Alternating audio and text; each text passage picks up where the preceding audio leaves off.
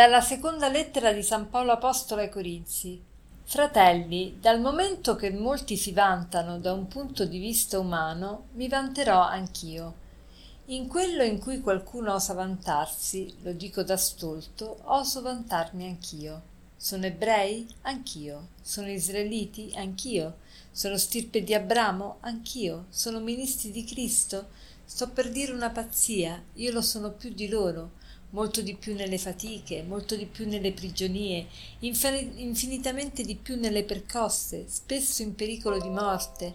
Cinque volte dai giudei ho ricevuto i quaranta colpi meno uno, tre volte sono stato battuto con le verghe, una volta sono stato lapidato, tre volte ho fatto naufragio, ho trascorso un giorno e una notte in balia delle onde, viaggi innumerevoli, pericoli di fiumi, pericoli di briganti, pericoli dai miei connazionali, pericoli dai pagani, pericoli nella città, pericoli nel deserto, pericoli sul mare, pericoli da parte di falsi fratelli, disagi e fatiche, veglie senza numero, fame, sete, frequenti digiuni, freddo e nudità.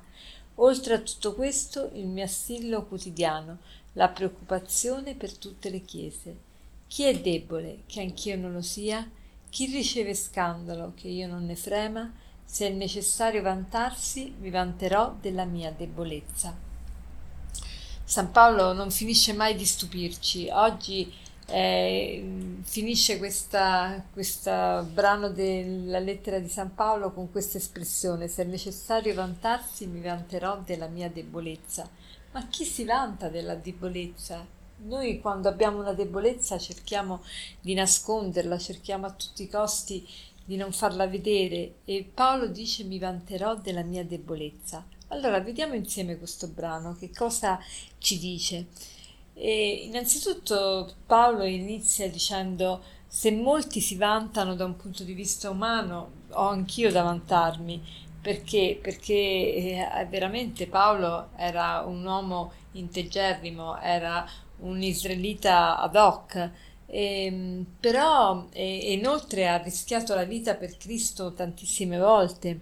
Qui c'è tutta una, eh, una descrizione dei vari pericoli eh, che San Paolo ha affrontato nel corso della sua vita apostolica. Però mi vorrei soffermare su questo vantarsi della propria debolezza. Cioè, finché uno si vanta da un punto di vista umano, uno può capirlo, cioè se San Paolo si vanta di essere ebreo, di essere osservante, di, essere, di aver fatto tante cose eh, nella sua vita, eh, ovviamente questo eh, non, cioè, è più normale, però quando San Paolo dice se è necessario vantarsi mi vanterò della mia debolezza, ecco che qui facciamo un po' di fatica. Che cosa intende dire San Paolo quando mi vanterò della mia debolezza? Ecco, nella debolezza noi sperimentiamo la forza, ma quale forza? La forza di Dio.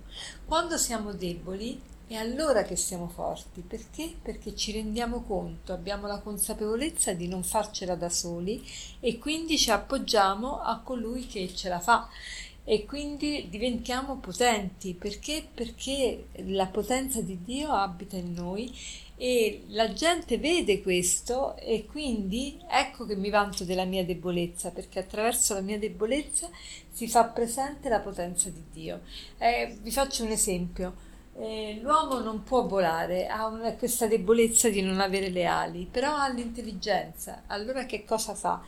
eh, inventa l'aereo. L'aereo è molto più potente delle ali di un uccello. Quindi ecco che l'uomo nella sua debolezza diventa forte. Diventa forte perché? Perché si appoggia a qualcosa che l'uccello invece non ha. E, ehm, quindi eh, nella debolezza noi sperimentiamo la forza di Dio e, e, questa forza di Dio è palese, è talmente palese che le persone anche vedendo noi, conoscendo le nostre debolezze, ma vedendo anche quello che riusciamo a fare pur nella nostra debolezza, non possono che lodare Dio e ringraziare il Signore e quindi elevare a Dio la lode. E per concludere vorrei citarvi un aforisma molto bello che dice L'anello più debole è anche il più forte, spezza la catena. L'anello più debole è anche il più forte, spezza la catena. Infatti l'anello più debole è il più potente, è il controllo di vita e di morte su tutta la, la catena. Con la sua fragilità è l'unico che può scardinare lo status quo, quindi l'unico che può fare un cambiamento e quindi eh, ha la forza che la sua debolezza diventa una forza. Eh, buona giornata.